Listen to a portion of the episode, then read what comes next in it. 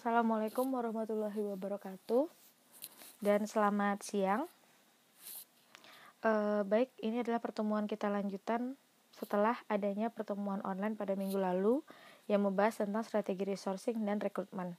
Namun sebelum masuk ke materi berikutnya, yaitu materi seleksi yang akan dibahas pada episode berikutnya dari pertemuan ini, saya akan membahas lebih dulu atau mereview mengenai resourcing dan rekrutmen itu sendiri. Resourcing diartikan bahwa merupakan hal yang penting dari manajemen sumber daya manusia. Artinya di sini, strategi resourcing ini ketika perusahaan ingin melakukan rekrutmen atau perusahaan ingin mencari karyawan atau tenaga kerja, perusahaan harus menyesuaikannya dengan strategi dan operasional dari organisasi. Dalam hal ini misalkan perusahaan harus menyesuaikan dengan visi misinya, perusahaan harus menyesuaikan dengan analisis jabatan yang sudah dilakukan oleh perusahaan sebelum mereka merekrut. Ini yang dimaksud dengan resourcing strategis tadi. Artinya perusahaan itu harus merekrut orang yang sesuai dengan tujuan perusahaan, harus sesuai dengan analisis jabatan atau analisis pekerjaan yang sudah dirincikan oleh perusahaan sebelumnya. Tujuannya apa? Agar untuk memastikan bahwa nantinya perusahaan memiliki orang-orang yang benar-benar dibutuhkan untuk mencapai tujuan dari bisnis itu sendiri. Itu tujuan dari resourcing strategis. Dengan demikian, maka karyawan itu akan memberikan keuntungan kompetitif bagi perusahaan, sehingga perusahaan tidak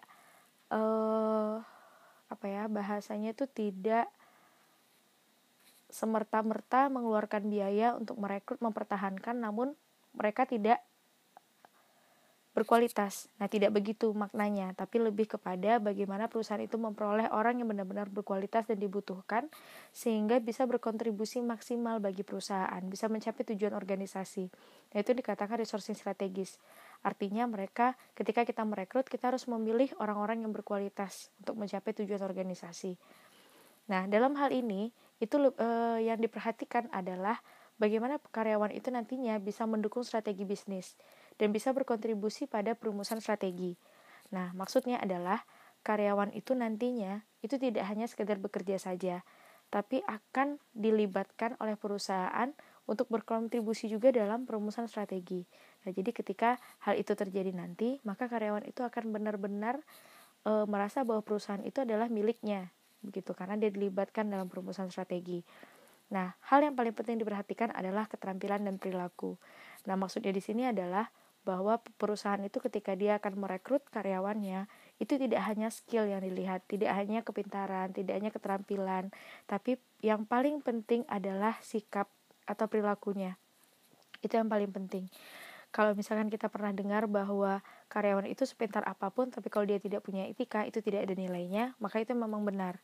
Permasalahan perusahaan saat ini di tahun 2020, 5 tahun terakhir, hingga beberapa tahun ke depan nanti, itu adalah perusahaan itu kesulitan mencari karyawan atau calon karyawan yang pintar atau yang berkualitas, yang memiliki skill, tapi juga memiliki etika. Itu yang susah.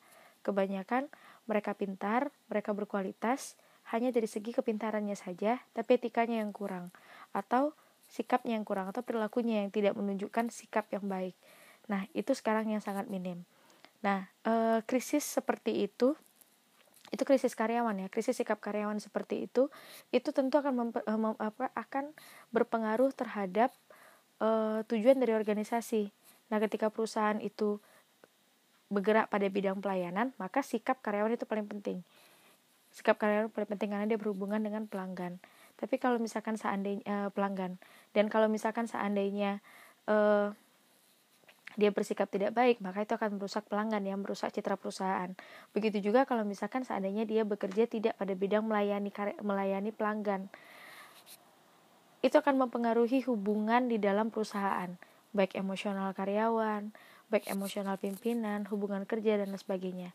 Maka di sini hal yang paling penting diperhatikan tidak hanya keterampilan, tidak hanya kemampuan atau skill, tapi juga perilaku atau etikanya, etika dari karyawan.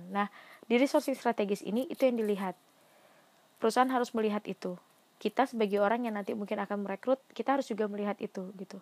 Dan itu menjadi salah satu tes nantinya di dalam seleksi. Nanti akan dibahas. Lanjut mengenai rekrutmen. Review sedikit mengenai rekrutmen. Kemarin ada beberapa pertanyaan yang udah saya sampaikan di kuis, sudah saya tanyakan di kuis. Dan dari 46 jawaban mahasiswa, itu ada 6 orang yang memiliki nilai yang bagus. Dan mungkin sudah saya umumkan di Google Classroom. Nah, di sini saya ada sedikit yang ingin saya sampaikan bahwa rekrutmen itu pada dasarnya itu bukan berbeda dengan seleksi, ya, tidak bergabung dalam seleksi. Mereka berbeda di kamar yang beda gitu, maksudnya di ruangan yang berbeda. Kalau kita bicara rekrutmen, kita hanya bicara bagaimana perusahaan itu dimulai dari perusahaan itu mengiklankan, ya, mengiklankan lowongan kerja sesuai dengan yang diambil berdasarkan analisis jabatan sebelumnya, ya, analisis pekerjaan sebelumnya. Di mana perusahaan itu mengiklankan pekerjaan apa nih yang dibutuhkan. Nah, spesifikasinya apa saja, syaratnya apa-apa aja. Karyawannya harus bagaimana, apakah pendidikan minimumnya dengan jurusan apa. Nah, itu yang harus dilakukan dan itu masuk ke rekrutmen. Ya, pengiklanannya dimulai dari sana hingga hingga calon karyawan itu menyerahkan surat lamarannya kepada perusahaan. Nah, itu yang dikatakan dengan rekrutmen. Nah, bagaimana dengan seleksi? Seleksi adalah tahapan setelah itu. Termasuk memilah berkas, wawancara, semuanya itu masuk ke tahap seleksi, bukan ke tahap rekrutmen. Dan beberapa pertanyaan kemarin yang udah saya tanyakan di kuis itu, banyak, hampir separuh dari mahasiswa itu menganggap bahwa seleksi itu bagian dari rekrutmen. Itu salah besar. Nah, itu mungkin yang harus diperbaiki, ya, ke depannya. Dan di sini rekrutmen ini itu harus diiringi dengan strategi. Nah, ini mungkin yang tidak ada tersampaikan di dalam PowerPoint, ya. Nah, apa dimaksud dengan rekrutmen dengan strategi atau rekrutmen yang baik itu seperti apa? Rekrutmen yang baik atau rekrutmen dengan strategi tadi adalah ketika perusahaan membutuhkan karyawan yang fresh graduate misalkan, maka perusahaan harus merekrutnya itu langsung ke universitasnya. Nah, kalau di Unri sekarang udah mulai, ya, ada job fair internal kampus. Nah, itu tujuannya adalah mencari orang-orang yang fresh graduate. Nah, begitu juga kayak ITB, Unpad, UI, dan lain sebagainya. Banyak perusahaan-perusahaan itu yang mereka langsung datang ke kampus. Ya, buka job fair di kampus. Atau mereka langsung datang ke kampus untuk mencari lulusan yang fresh graduate yang memang berkualitas, yang punya keterampilan sesuai yang mereka inginkan. Nah, itu yang saya maksud. Jadi, artinya rekrutmen di sini bukan hanya sekedar kita buat flyer atau kita buat poster, kemudian kita sebarkan, dan kemudian kita akan dapat karyawan, tidak seperti itu. Maka disesuaikan dengan kebutuhannya tadi. Kita membutuhkan yang seperti apa? Fresh graduate yang betul-betul berkualitas dari universitas terbaik, misalkan. Kita harus datang ke universitas itu, dan kemudian kita seleksi mereka. Nah, itu yang dikatakan rekrutmen dengan strategi tadi. Tapi bagaimana kalau misalkan kita mau bukanya fresh graduate tapi tidak perlu dari universitas terbaik.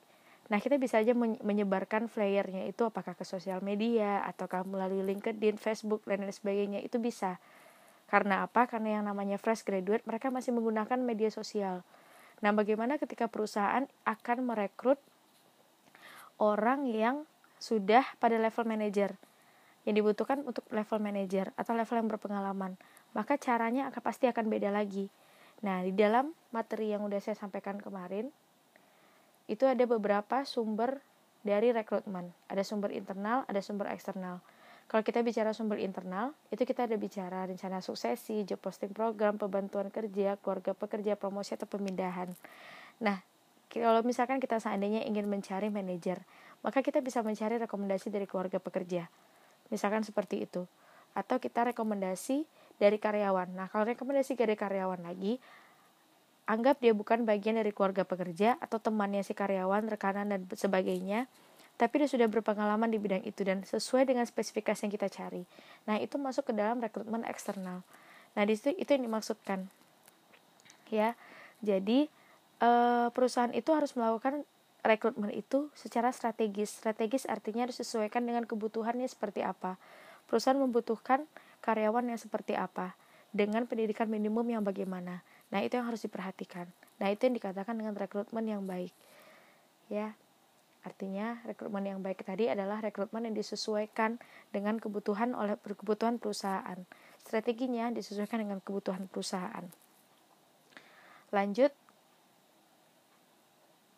Ini saya harap kita semua bisa sambil ngelihat slide ya, slide yang udah saya kirimkan sebelumnya. Baik, selanjutnya adalah hal yang harus dipertimbangkan. Jadi sebelum perusahaan itu dia melakukan rekrutmen, ada 4 hal yang harus dipertimbangkan. Yang pertama di sini adalah overtime atau kerja lembur. Artinya bahwa perusahaan itu ketika ada pekerjaan yang lebih besar atau ketika tiba-tiba perusahaan itu mendapatkan permintaan yang sangat besar, misalkan yang awalnya hanya 1.000 per hari, ini jadinya 10.000 per hari. Nah, dalam hal ini kita mungkin tidak langsung semerta-merta menambah karyawan. Kita bisa jadi menambah kerja lemburnya karyawan gitu. Dalam artian misalkan karyawan harus mengerjakan 100 pekerjaan dalam satu hari. Tapi karena ada permintaan tambahan dari konsumen atau pelanggan, dia harus bekerja hingga 1.000 piece yang harus dihasilkan dalam satu hari. Misalkan seperti itu. Nah, maka perusahaan itu tidak harus merekrut aja, langsung merekrut menambah orang lagi nih, tidak seperti itu. Tapi perusahaan bisa mempertimbangkan kerja lembur. Artinya karyawan itu diberi kesempatan untuk bekerja lembur. Bagaimana mereka bisa menyelesaikan 10.000 tadi dalam satu hari. Nah, dikasihlah waktu lembur, misalkan seperti itu. Nah, itu bisa jadi pertimbangan perusahaan. Nah, dan waktu lembur ini itu memiliki waktu sesuai dengan Undang-Undang Ketenagakerjaan Nomor 13 tahun 2003, di mana waktu lembur itu maksimal dalam satu hari hanya 3,5 jam dan maksimal dalam satu minggu hanya 14 jam. Lewat dari itu perusahaan akan dikenakan sanksi oleh Dinas Ketenagakerjaan dan itu juga akan menurunkan kinerja karyawan dampaknya. Nah, itu yang harus diperhatikan. Jadi sebelum kita merekrut, kita bisa aja mempertimbangkan namanya waktu lemburnya. Bisa jadi seperti itu. Lanjut, kemudian ada temporary employee. Nah, berkaitan tadi yang dengan kita akan memproduksi 1.000 dalam satu hari untuk satu karyawan, anggap itu ternyata tidak terkejar, tidak sesuai dengan overtime, tidak sesuai dengan sistem overtime, maka kita bisa menambah karyawan sementara. Nah, ini contohnya ya, misalkan freelance seperti itu. Karyawan-karyawan yang freelance yang hanya shiftan atau setengah hari atau bagaimana, yang digajinya per hari, upahnya per hari. Nah, itu bisa dilakukan. Nah, dalam hal ini, kalau misalkan kita bicara temporary employee, itu perusahaan itu lebih memilih untuk menggunakan karyawan sementara. Nah, misalkan seandainya permintaan itu bertambah. Nah, perusahaan itu tuh cukup mencari orang yang bisa bekerja untuk satu hari aja supaya bisa jadi 1.000 yang dihasilkan dalam satu hari. Bisa jadi seperti itu, membantu karyawan yang lain. Nah, itu bisa menjadi pertimbangan daripada perusahaan harus merekrut karyawan baru, kemudian harus memberikannya upah tetap setiap bulannya, dan kemudian perusahaan juga harus selain itu perusahaan juga harus memberikan tunjangannya, hak sebagai karyawan tetap kan seperti itu, adanya upah, tunjangan, kemudian adanya cuti, adanya pensiun, pesangon, dan lain sebagainya. Nah, daripada perusahaan harus mengeluarkan itu dengan mengeluarkan biaya besar nantinya, maka perusahaan cukup mencari karyawan sementara. Nah, itu yang temporary employee tadi. Lanjut adalah subcontracting. Ya, subkontraktik di sini artinya perusahaan itu mencari partner. Contoh misalkan dalam perusahaan jam tangan, ya, perusahaan jam tangan. Nggak usah jam tangan deh, handphone aja. Perusahaan handphone, misalkan ya, anggap aja kita punya Apple. Kita punya perusahaan Apple. Nah, mungkin nggak kalau semua spare part dari Apple ini kita sendiri yang memproduksi. Tentu bisa jadi enggak gitu. Misalkan seperti ini. Apple mengeluarkan perangkat lunaknya. Nah, untuk desainnya, daripada Apple harus menggaji karyawan untuk membuat fisiknya, maka Apple ternyata dia menggunakan perusahaan lain untuk memproduksi fisik dari iPhone-nya. Jadi untuk perangkat lunaknya itu keluaran dari Apple, tapi untuk fisiknya itu keluaran dari perusahaan lain. Nah, itu dikatakan subcontracting. Seperti kerjasama, jadi diambil perusahaan lain yang untuk mengerjakan itu gitu. Nah, contohnya misalkan ya, kalau subcontracting itu contoh lain yang sederhana, misalkan kita punya usaha makanan. Kita punya usaha makanan. Kita bergerak di bidang makanan. Kita bisanya masak. Jadi masak makanan berat, misalkan seperti itu. Nah, kita pengen nih ada tambahan minuman seperti misalkan kopi, jus, dan lain-lain. Tapi kita nggak bisa, kalau kita membuka kopi dan jus, kita harus menambah karyawan. Nah, akhirnya supaya kita tidak menambah karyawan, kita cukup kerjasama dengan perusahaan atau usaha lainnya yang bidangnya memang untuk jus dan kopi. Kita ajak kerjasama, kita ajak join. Nah, itu yang dikatakan subcontracting. Mereka akan punya karyawan sendiri, mereka akan bekerja dengan sistemnya sendiri, namun akan melengkapi bisnis kita. Nah, itu yang paling penting. Nah, itu yang dikatakan subcontracting tadi. Yang terakhir adalah employee leasing. Nah, employee leasing ini adalah lebih kepada leasing company. Artinya ini seperti perusahaan outsourcing, ya, employee leasing ini. Artinya begini, employee leasing ini lebih kepada misalkan di dalam sebuah bisnis, ya, itu ada yang core bisnis atau intinya bisnis. Nah, di sini kita harus memilahkan mana yang inti bisnis, mana yang tidak inti dari bisnis. Kalau tidak inti dari bisnis, itu bisa kita serahkan kepada employee leasing tadi, perusahaan leasing tadi. Ya, kita bisa serahkan. Contoh misalkan kalau kita di mall, itu kita ada lihat security, atau kita juga ada ngelihat bagian ticketing. Nah, itu bukan core business dari mallnya. Nah, itu yang harus kita ingat. Mereka bukan core business dari mall, tapi mall itu bekerja sama dengan perusahaan outsourcing untuk untuk memberikan pengadaan tenaga kerja. Nah, ketika itu terjadi, itu mall itu atau perusahaan itu tidak ada kaitannya dengan karyawan itu sama sekali. Dia hanya berurusan kepada perusahaan outsourcingnya, termasuk di sana gaji dan lain sebagainya. Dan perusahaan itu tidak akan membayar pesangonnya. Karena apa? Karena sistemnya adalah sistem outsourcing atau sistem kontrak tadi yang menggunakan pihak ketiga. Nah, itu dikatakan outsourcing, ya, seperti cleaning service. Itu biasanya mereka bukan inti dari bisnis mall, tapi mereka itu bekerja di bawah perusahaan lain yang bekerja sama dengan mall tadi. Nah, itu dikatakan perusahaan outsourcing. Oke, jadi ada 4 yang harus dipertimbangkan sebelum perusahaan itu melakukan rekrutmen. Karena rekrutmen itu memakan biaya yang besar, ya, memakan biaya yang sangat besar, mulai dari pengiklanannya, pemilihan strateginya. Karena contoh saja ketika perusahaan itu harus pergi ke universitas, ya, universitas yang dia tuju, kemudian mengadakan seleksi. Nah, ongkos biaya orang-orang yang akan menyeleksi tadi itu ditanggung oleh perusahaan.